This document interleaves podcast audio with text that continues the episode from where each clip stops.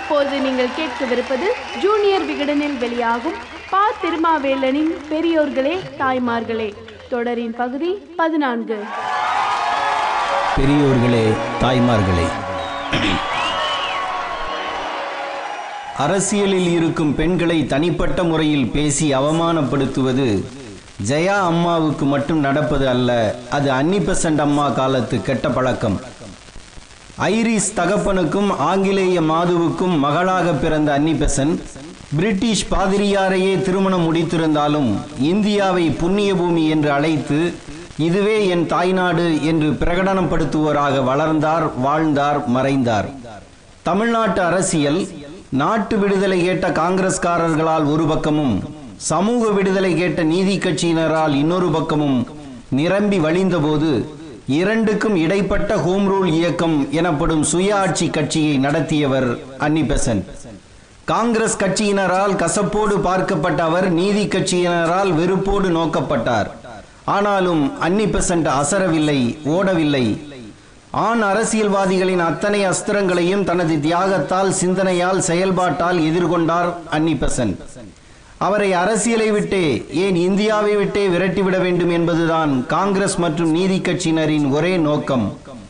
மரணத்துக்கு பிறகும் இதோ அடையாறு இயற்கை சூழ் மரங்களுக்கு நடுவில் துயில் கொண்டு இருக்கிறார் அன்னிபெசன்ட் அன்னிபெசன்டின் சொந்த வாழ்க்கை சுகமானது அல்ல அது நொந்த வாழ்க்கைதான். அவருக்கு அப்போது பத்தொன்பது வயது இருக்கும். ஈஸ்டர் திருநாளில் தான் வழக்கமாக செல்லும் சர்ச்சுக்கு சென்று அதற்கு அலங்கார வேலைகளை நேர்த்தியாக செய்து கொண்டு இருந்தார். மத போதகர் பயிற்சி முடித்துவிட்டு அப்போது வந்திருந்த பிராங்க் பெசன்ட் அன்னியை பார்த்ததும் காதல் வசப்படுகிறார். அன்னியும் அதை ஏற்கிறார். உடனேயே திருமணமும் நடந்து முடிந்து விடுகிறது. முதல் நாளில் இருந்தே அன்னிக்கும் பெசண்ட்டுக்கும் மன ஒற்றுமை இருக்கவில்லை. அகப்போராட்டமும் மனப்போராட்டமும் சேர்ந்து மன முறிவுக்கு வழிவகுத்தது. ஏழே ஆண்டுகளில் அன்னியும் பிராங்க் பெசண்ட்டும் பிரிந்து போனார்கள். இதற்கு பிறகுதான் அன்னி பெசண்டின் வாழ்க்கையே ஆரம்பிக்கிறது. உலக புகழ்பெற்ற நாத்திகரான சார்லஸ் பிராட்லாவை அன்னி பெசன்ட் சந்திக்கிறார். அப்போது அன்னியிடம் பிராட்லா சொன்னதுதான் அவருக்கு மட்டுமல்ல எல்லா மனிதரும் பின்பற்ற வேண்டியது. உனக்கு பிடித்த கருத்துக்களை படிப்பதில் காலத்தை வீணாக்காதே. உனக்கு பிடிக்காத கருத்துக்களை படி. அதிலிருந்துதான் இதுவரை உன்னால் புரிந்து கொள்ள முடியாத உண்மையின் கூறுகளை உணர முடியும் என்றார் பிராட்லா. இந்த அறிவு தேடலின் போதுதான் பிரம்மஞான சபையின் தலைவர் பிளாவட்ஸ்கியின் அறிமுகம் கிடைத்தது இவருக்கு. பிளாவட்ஸ்கியின் சீடராகிறார் அன்னி. இதன் பிறகு ஆயிரத்தி எண்ணூத்தி தொண்ணூத்தி மூன்றாம் ஆண்டு நவம்பர் மாதத்தில் தூத்துக்குடி துறைமுகத்தில் வந்து இறங்கினார் அன்னிபசன். சுமார் நாற்பது ஆண்டுகள் தான் மரணிக்கும் வரை இந்தியாவில் குறிப்பாக தமிழகத்தில் தான் அவரது வாழ்க்கையே கழிந்தது.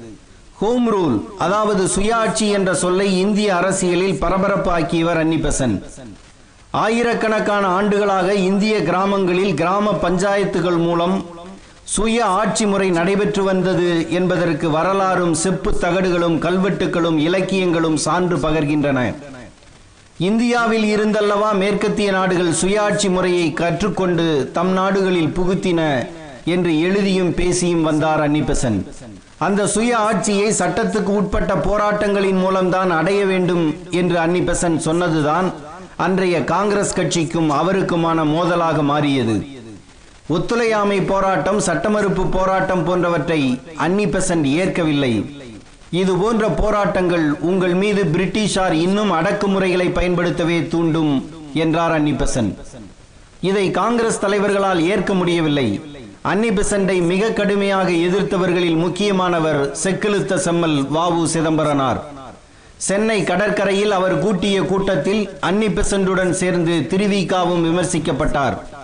நான் பிராட்லாவிடம் பயின்றவள் எத்தகைய விமர்சனத்தையும் தாங்குவேன். ஆனால் நீங்கள் தமிழாசிரியர் புண்ணியமான தொழில் செய்பவர்.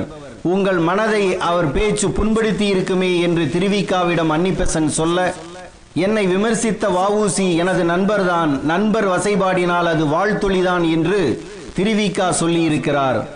அந்த அளவுக்கு அன்னிபெசண்டுக்கு எதிர்ப்பு தெரிவித்தார்கள் காங்கிரசார். அதை பற்றி கவலைப்படாமல் பிரிட்டிஷ் ஆட்சிக்கு எதிராக இவர் போராடினார். அன்னிபெசன் நுழைவதற்கு பம்பாய் மாகாண அரசு தடை விதித்தது. இவர் எதையும் எழுதக்கூடாது என்று சென்னை மாகாண அரசு கட்டுப்பாடு விதித்தது. தடுப்பு காவலில் கைது செய்யப்பட்டு ஊட்டியில் மூன்று மாத காலம் சிறை வைக்கப்பட்டார். இந்த கைது நடவடிக்கை தான் அன்னி பெசண்டை இந்தியாவின் அன்னையாக மாற்றியது. ஹோம் ரூல் இயக்கமும் கிடுகிடுவென வளர்ந்தது. அன்னி பெசண்டை உள்ளே வைத்திருப்பது இந்திய விடுதலை போராட்டத்தை மேலும் பலப்படுத்தும் என்று பயந்த மாண்டேகு அவரை விடுதலை செய்தார். அன்னி பெசண்டின் அரசியல் வளர்ச்சியை பார்த்த மாண்டேகு தனது நாட்குறிப்பில் தன்னுடைய மனைவியை ஐம்பத்தி ரெண்டு பாகங்களாக வெட்டிய பிறகு தனக்கு ஐம்பத்தி ரெண்டு மனைவிகள் ஏற்பட்டு விட்டதை உணர்ந்த சிவன் மீது எனக்கு விசேஷ பிரியம் உண்டு. அன்னி பெசண்டை இந்திய அரசு சிறைப்படுத்திய போது இந்த பலன்தான் ஏற்பட்டது என்று எழுதினார். அப்போது நீதி கட்சியின் தலைவராக இருந்த டாக்டர் டி எம் நாயர் செய்த விமர்சனமும் இப்போது தமிழ்நாடு காங்கிரஸ் கட்சி தலைவர் ஈவி கே இளங்கோவன் செய்த விமர்சனமும் ஏறக்குறைய ஒன்றுதான். அரசாங்க நடவடிக்கைகளில் இருந்து எப்படி தப்பித்துக் கொள்வது என்பது வெள்ளைக்கார பெண்களுக்கு கைவந்த கலை என்று பேசிவிட்டார் டாக்டர் டி எம் நாயர். தான் நடத்தி வந்த ஆன்டிசெப்டிக் என்ற இதழில் இதே துணியில் கட்டுரையும் எழுதினார். அந்த கட்டுரைக்கு டாக்டர் டி எம் நாயர் வைத்த தலைப்பு ஆபாச அர்த்தத்தில் இருந்தது. காமம் என்ற சொல்லை பயன்படுத்தினார். டாக்டர் டி எம் நாயர் மீதும் அந்த இதழின் பதிப்பாளர் மீதும் அன்னிபெசன்ட் வழக்கு தாக்கல் செய்தார். என் உடலை தீ சுடுகின்ற வரையில் நாயரின் சொற்கள் சுடாமல் இருக்காது. நான் வயதான பெண் இதற்கு மேல் நான் இதை பற்றி ஒன்றும் கூறப்போவதில்லை என்று அன்னிபெசன்ட் சொன்னார். அது ஆயிரத்தி தொள்ளாயிரத்தி பதினேழாம் ஆண்டு. தொண்ணூத்தி எட்டு ஆண்டுகளில் ஆண் அரசியல்வாதிகள் ஆண் அரசியல்வாதிகளாகவே இருக்கிறார்கள். அன்னி பெசண்டை அடுத்து அதிகமாக கொச்சைப்படுத்தப்பட்டவர் மணியம்மை.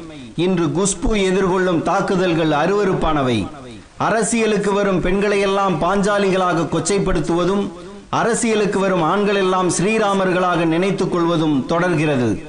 பெண்ணை வசைபாடுவதுதான் அரசியலில் பேரின்பம். தமிழீழ விடுதலை புலிகளின் தலைவர் பிரபாகரன் இறந்து விட்டார் என்று ஆயிரத்தி தொள்ளாயிரத்தி எண்பத்தி ஒன்பதாம் ஆண்டே ஒரு நாளிதழ் செய்தி வெளியிட்டது. இதை முதலில் சொன்னது நாங்கள்தான் என்று மறுநாள் பாராட்டு விழாவும் நடத்தி கொண்டது. இதை விமர்சித்து ஒரு மாநாட்டில் கவிதை பாடிய புலிகள் ஆதரவு கவிஞர் பத்திரிகை நடத்துபவரின் அம்மாவை விமர்சித்தார். இந்த செய்திக்கும் அந்த அம்மாவுக்கும் எந்த தொடர்பு இருக்க முடியும்? இங்கே வசை சொற்கள் அனைத்தும் யாரையோ திட்டுவதன் மூலமாக அவரது தாயை மனைவியை திட்டுவதாகவே வடிவமைக்கப்பட்டு உள்ளன டாஸ்மாக் கடையை முற்றுகையிட கூடியவர்கள் மீது கண்ணீர் புகை வீசிய காவலர்களிடம் நீ ஆம்பளையாக இருந்தால் சுடு என்கிறார் ஒரு தலைவர்.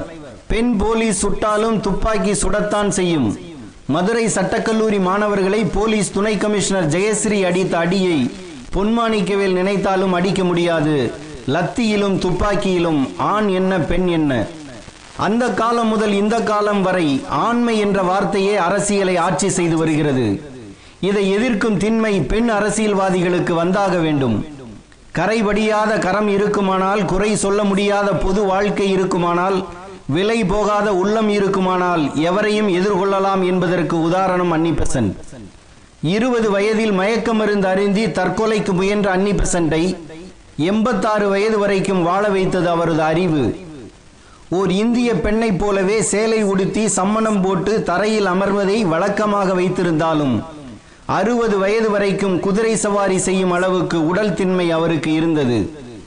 மூவாயிரம் பேர் உட்கார்ந்து கேட்டாலும் மைக் இல்லாமல் அன்னிபெசன் பேசினால் கடைசியில் இருப்பவருக்கும் கேட்கும்.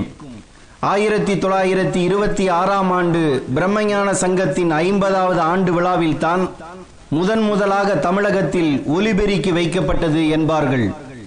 தமிழகத்தில் மைக் வைக்கப்பட்ட முதல் கூட்டம் அது. அதில் பேசிய முதல் தலைவர் அன்னிபெசன் அந்த ஒலிபெருக்கியில் பெண்களுக்கு எதிரான நரகல் குரல்கள் இன்று கேட்கலாமா?